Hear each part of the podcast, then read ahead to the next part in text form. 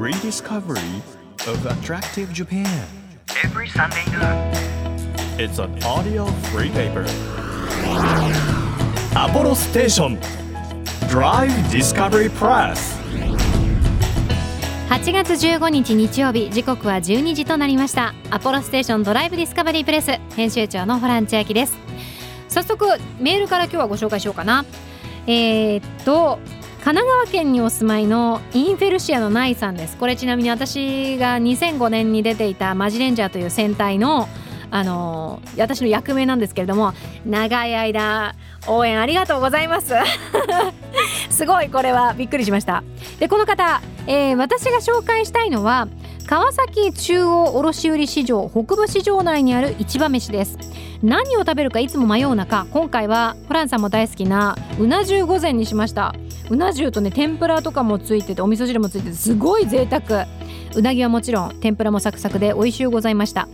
またグルメ雑誌や料理研究家が発信し SNS でも話題の調理室池田。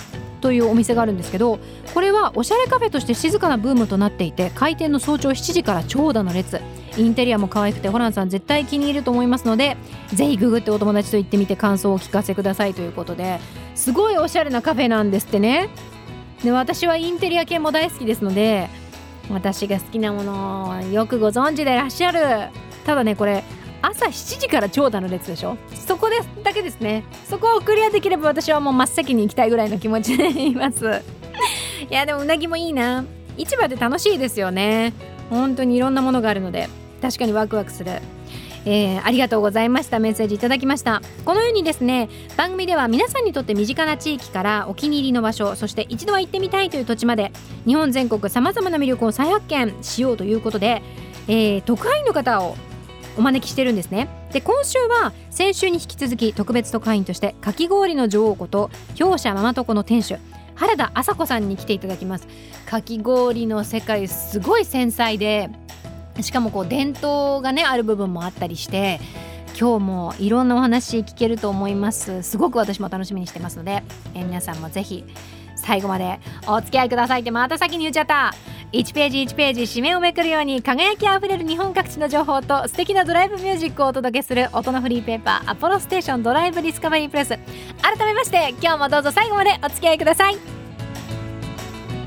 アポロステーションドライブディスカバリープレス。この番組は出光興産の提供でお送りします。東京 FM をキーステーションに JFN 全国38局ネットでお届けしています。耳で聞くフリーペーパーアポロステーションドライブディスカバリープレス改めまして編集長のホラン千秋です。そして今日もですね先週に引き続きかき氷の女王こと氷舎ママとこの店主でございます原田麻子さんをお迎えしてお届けします。よろしくお願いします。お願いします。まあこの番組全国ネットであのお届けしてますのではい。土地土地のおすすめのかき氷屋さんとか、かき氷スポットがあったらはい。教えていただきたいんですけれども、はい。北から行きましょうか南から行きましょうか。そうですね、はい。かき氷に関しては本当に今全国かなり増えてきているんですけども、私がすごくかき氷屋さんを始める時もその前からもはい。すごくこう尊敬していて憧れてるお店っていうのが熊谷にあるんですけど、まあ、熊谷。暑い場所で有名なんですけどそうですね。熊谷の次元さんっていうお店なんですけど、はい。まあ、そこは本当にかき氷の聖地って呼ばれていて、まあ、そこにかき氷を食べに行くことを聖地巡礼みたいな感じで言ったりとかはい。するんですけど、まあ、本当にそのかき氷屋さんがやっぱりすごいなって私が思うのはやっぱりかき氷の枠にとらわれない素材使いとか、見た目の形とかもそうなんですけど平皿にかき氷持ってみたりとか、カルボナーラのかき氷を作ってみたりとか、はい。あこれがカルボナあ早い。これはカルボナーラかな？違うね。これはミートソースえみたいな。とね、イチジクとチーズのパルミジャーノレッジャーノだからオリーブオイルとカプレーゼみたいなイチジクのカプレーゼみたいな感じですね。一見するとなんかパスタかなっていうそうなんです。感でじが。そうなんです。なのでちょっとフレンチの前菜に出てくるようなあ感じだったりとか、これはねあれですね。ハロウィンの時かな。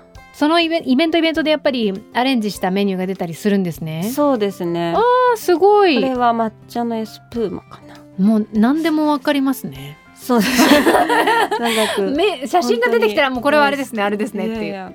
全制覇してますかその一般的なこう定番メニューみたいなのは。いやメニュー数が本当に多すぎて。そうなんですか？あの次の週にはもうメニュー変わってたりするのであの全然追いつけないですね。本当にこうもうマスターって言うんですけど店主さんも、うん。マスターあこれカルボナーラのやつおですね。ーカルボナーラだ本当に。本当にこうベーコンですねあれは。で下が氷っていうだけであとはもう全部カルボナーラ。そうです。卵のシロップですね。だからカスタードのシロップがかかっています。甘いんですか？しょっぱいんですか？甘じょっぱいですね。はい、チーズも上からかけてて卵黄を崩しながら食べるっていうところが新しいですね。この卵黄シリーズでもあのプディングっていうかき氷もあるんですけど、はそれも結局何ですか素材を分けて考えるとカスタードって卵からできてるじゃないですか、だから生卵の卵黄をカスタードの氷に落として割って食べればさらに濃厚なカスタード味になるじゃないですか。はい。だからその考え方はなんかすごくいいなと思っていて結構こう驚かされることが多いです。形とかもそうだしはい今はねあれです。花ちょうずっていう、うん。あの神社とかの境内にあるんですけど、はいはいはいあのはい水のお手で洗うところにお花がしっちりギュッてなってるやつ、はい。あれをかき氷で再現されてるシリーズが有名で今多分マスターの中では流行りだと思うんあですけどね。それとかもすごく美しいですね。藤の花とかを表現されたりとかかき氷で面白い。じゃがいもコーンとかも有名なんですけど次元さんは。ビシソワーズみたいなのものもあるし。あこれがじゃがいもコーンかな。すごい。なんか今なんか伺ってるレシピがほとんど今までかき氷って聞いて出てくるようなそうなんですよ。メニューじゃないですもんね。そうなんです。ビシソワーズにカルボナーラに。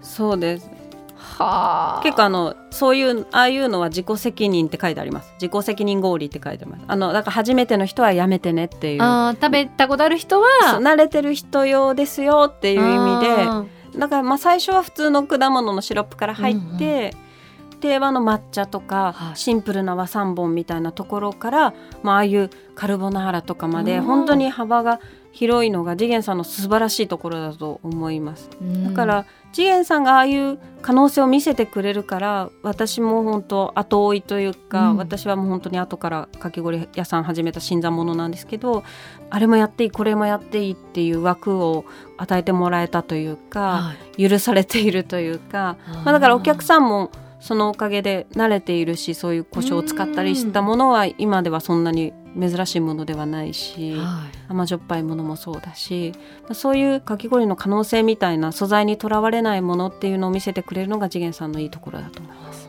熊谷次元さん。はい、かき氷好きはみんな知っているっていう感じそうですすね。知らない人はいないと思いますね。うん。続いて、はい。南に行くとどうですか？沖縄に関しては、まあ、はいぜんざいという文化が独自の文化があって、まあ、下に金時豆を敷いた上にバサッと氷をかけるみたいなはい。文化がずっとあるのでやっぱりそれを生かしたかき氷っていうのがすごく多いです沖縄は、うん私もすごく沖縄好きでお店で使ってる器もやちむん沖縄の焼き物で作ってもらったものを使っていて沖縄にも何度も行ってるんですけど沖縄の人たちってでもかき氷意外と食べないから。あそうなんですか？そうなんです。向いてるって思うんですけど冬は本当に厳しいから観光客の人は夏来るからやっぱり食べてはくれると思うんですけどうん真冬はやっぱり地元の人が食べてくれないとかき氷やって通年やるのはすごく厳しくて。確かにすごいもう季節性のあるものですもんね言ってしまえば本来は。私のイメージは意外と沖縄の人寒がりっていうイメージなので、うん。気温が17度とかでももうダウン着てるみたいな感じなので、そんなにねあのかき氷年間でだけでやるっていうところは少ないですね。うん。はい。まあ、かき氷がメインでやってるお店ももちろんいくつかあって、はい。私はもうそこを中心に回ったりはしているんですけど、まあ、夏と冬だと本当に結構減っちゃうのではい。もう一つでも長くやってるところが増えるといいなっていうのは思思いますけど。あと他に注目してるエリアはありますか？関西は結構今すごく盛り上がっていて、はいまあ、東京のブームから2年ぐらい遅れていったのかな始まったのかなと思うんですけど、まあ、京都に関してはちょっと別でも本当に昔から暑い地域なので、夏になると甘味屋さんが本当にいっぱいあるんではい。どこも氷の旗を出してるみたいなものがあるので、まあ、文化はもう東京よりも根付いてた場所だと思うんですけど、まあ今時のとかやっぱり映えるみたいなものは大阪がやっぱり強いなっていうのは思います。大阪の人は多分ねあの派手なものが好きなんだろうなっていうのはなんとなく思います。面白い見た目のものもすごく多いし、デコラティブなものも多いし、はい、店舗数もすごく増えました。結構食べに行きますか？行きますね。はい。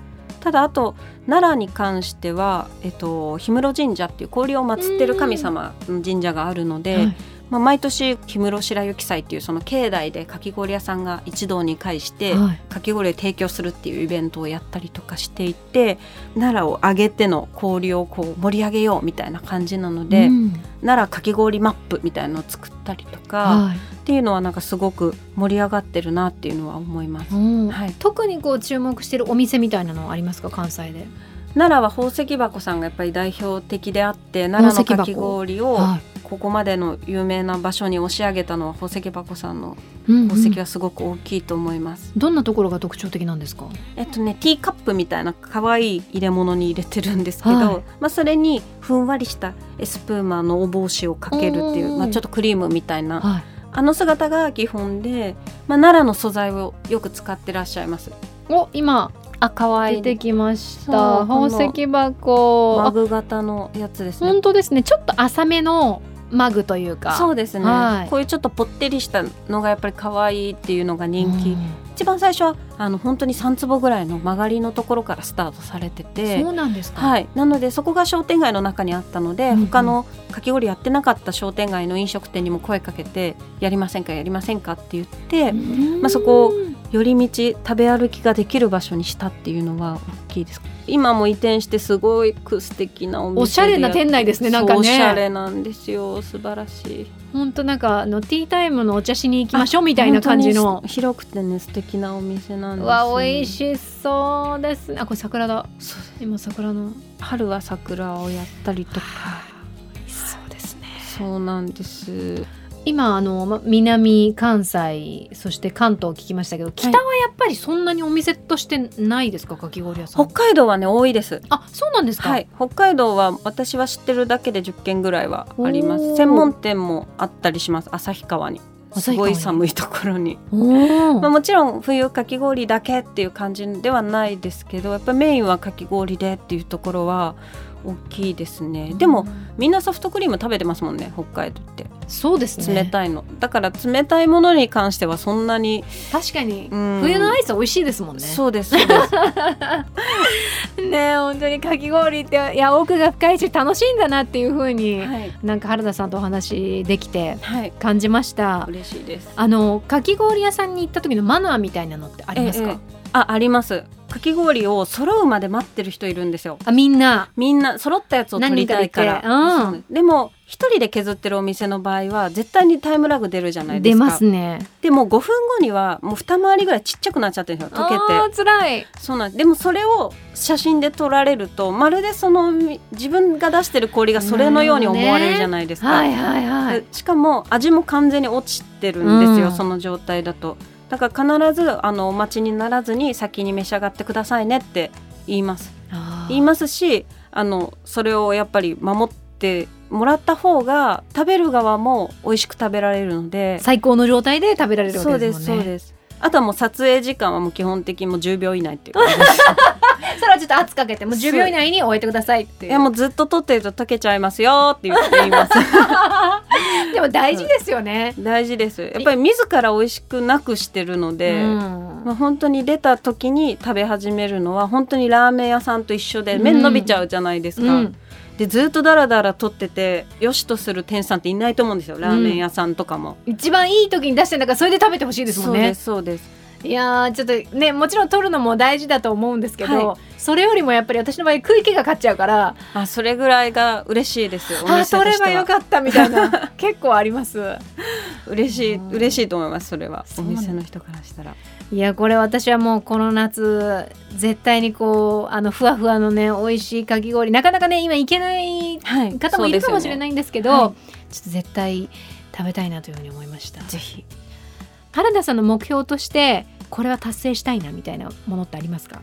今本当にはっきり言ってもう達成しちゃってる感はあって、はい。かき氷のことだけを考えたくてはいずっと勤めてた会社員を辞めて5年目なんですけどかき氷屋になってから、まあかき氷を食べてかき氷のお金はそのかき氷を作って賄ってるので、はい。本当にこうサイクルがかき氷だけで回るっていうのは私の一つ目標だったし、は多分これからもこの感じが続けばいいなと思っていてもう死ぬまで削り続けたいしかき氷も食べたいからもう全然あの悔いはないのでもう好きなものだけ食べて生きてるし、好きなことでお金をいただけて好きなことでお客さんに喜んでもらえるなんてなんかそれ以上のものは望めないというか。うん。今が一番生きてて幸せなのでもう大丈夫です。いつ死んでも大丈夫です。本当に。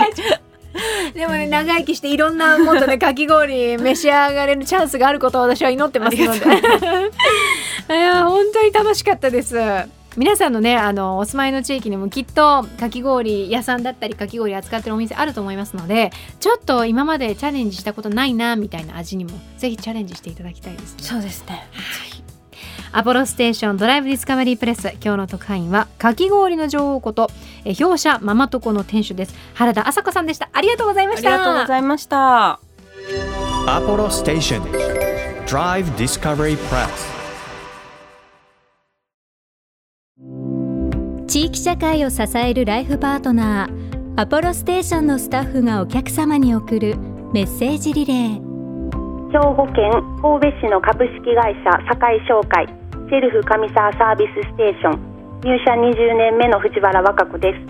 当店は海と山が近くにあり豊かな自然に囲まれていますが市街地にもアクセスが便利な場所にあります。すぐそばには神戸の台所と言われている港川市場もあります。地元の食材も揃っていますし値段もとても安いんですが県外の人にはまだあまり知られていないおすすめのスポットです。そして当店の自慢は全てスタッフの手洗いで行う洗車です。丁寧に仕上げておりますのでぜひご利用ください。アポロステーションセルフ上沢サービスステーション。ぜひご来店お待ちしております。あなたの移動を支えるステーションアポロステーション。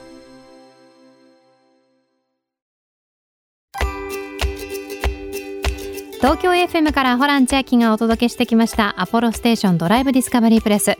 今日は先週に引き続きかき氷の女王こと表社ママトコの店主原田麻子さんを特別宅配員にお迎えしまして日本各地のかき氷について伺ってきたんですがすごいかき氷の概念本当なんか覆して脳みそが一瞬混乱するっていうぐらい面白いメニューがたくさんあるんだなっていうふうに思ったらぜひチャレンジしたいですね。あと奈良の宝石箱のあのプレゼンテーションもすごい可愛いというか器ティーカップ浅めのティーカップにあの入ってくるっていうのも可愛いですし本当にもちろんねもう出た瞬間に食べるっていうのがあの原田さんにマナーだっていうふうに教わりましたしあの一番美味しいっていうのは分かってるんですけどやっぱりその一瞬こうやってくるところから自分の机に届くまではちょっとねプレゼンテーションを楽しみたいですよね。本当に可愛かったので。日本各地にこんな風にたくさん可愛いかき氷美味しいかき氷があるんだなっていう風に思うと本当に夏だけじゃなくて冬もねその土地その土地の美味しい味を味わいたいななんていう風に思いました。ぜひ皆さんもですね番組専属リスナー特派員としてもしかき氷美味しいのがあるよというのが見つけていただきましたら送っていただいても構いませんしかき氷以外にもですね皆さんの街のいいもの情報をお寄せください。投稿は番組サイトからできるようになっています。SNS はハッシュタグ DD プレスアルファベットで D でカタカナでプレスというふうにつけて投稿していただきますと私たち見られることができます。よろしくお願いします。で素敵な情報は番組ホームページで紹介するのはもちろんなんですけれどもあのお寄せくださった方の中から毎月3名様に番組セレクトでプレゼントを差し上げてるんですね。で今月は暑い夏にぴったりのそうめん、えープレゼントということになっています。三輪山本の高級そうめん白龍をえー今月3名様にプレゼントです。欲しいという方はメッセージを添えて番組ホームページからご応募ください。また月替わりで今注目のイラストレーターの方に手掛けていただいています。番組オリジナルステッカー。今月は可愛い女の子のイラストが大人気のロミさんのデザインです。本当にまた先月とちょっと違ってレトロな感じのムーディーな感じに仕上がってますのでこれもね皆さんにゲットしていただきたい。ステッカー希望というふうに書いてメッセージとともに番組ホームページからご応募ください。さらにこの番組ではドライブで聴いてほしい Spotify のオリジナルプレイリストも配信していますので DD プレスと検索してチェックしてみてください。本当にドライブってその日の気分とか誰としてるかとかであのかける音楽も変わってくると思いますのでぜひいや DD プレスのあの Spotify のプレイリストいいよねと言われるのを目指して私たち頑張りますのでぜひ聴いてみてください。日本全国さまざまな場所にスポットを当てて日本の魅力を再発見していきます。耳で聞くフリーペーパーアポロステーションドライブディスカバリープレス。今日もお聞きいただきありがとうございました。また来週お会いしましょう。編集長はホラン千秋でした。バイバーイ。アポロステーションドライブディスカバリープレスこの番組は出光興産の提供でお送りしました。